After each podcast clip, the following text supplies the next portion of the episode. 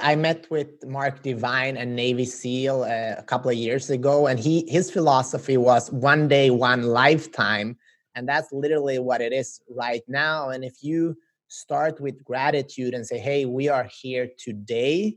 Let's make the best out of it."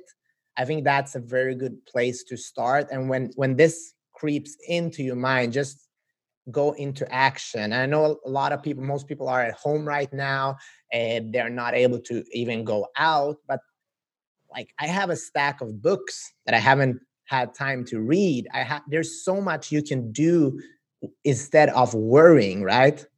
So there's they're saying, are you a warrior or you're a warrior? But how how do we get there? Like what what else what else do we what else do you do on a on a daily basis or I mean hour by hour because you all of a sudden you feel good and then there's a fire. Like what do you do on those small moments?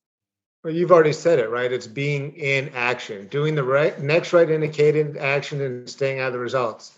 If i if i shared my screen with you you would see that on my schedule it is completely full right? My mentor tom ferry wrote a great book called life by design and basically if there's any if you open up your calendar right now right? How much white space, how much blank space will you see in your calendar, right? And if that's a majority of your calendar, what he coaches is you're living a life by default, whatever's coming at you. And right now, what's coming at you is a ton of negativity.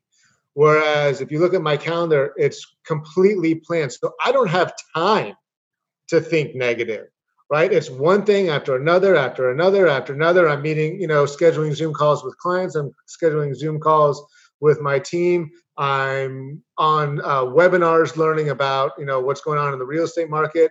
I'm, you know, constantly in action. And if I'm constantly in action, I don't have time for the fear to creep in. And then Peter, it's like it's like working out, right? How do you feel when you get your ass out of bed and you go to the gym and work you know really work out for an hour right the endorphins are going and it's pumping you feel good about yourself yeah.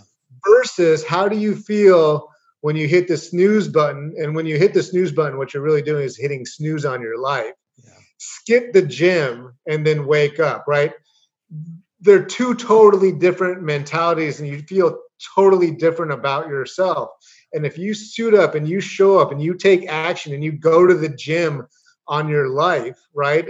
And take those actions, naturally you're just going to be feeling better and feeling more positive. and when that negativity comes at you which it will you're you're able to be a warrior you know a warrior and fight it away instead of you know letting it inside your mind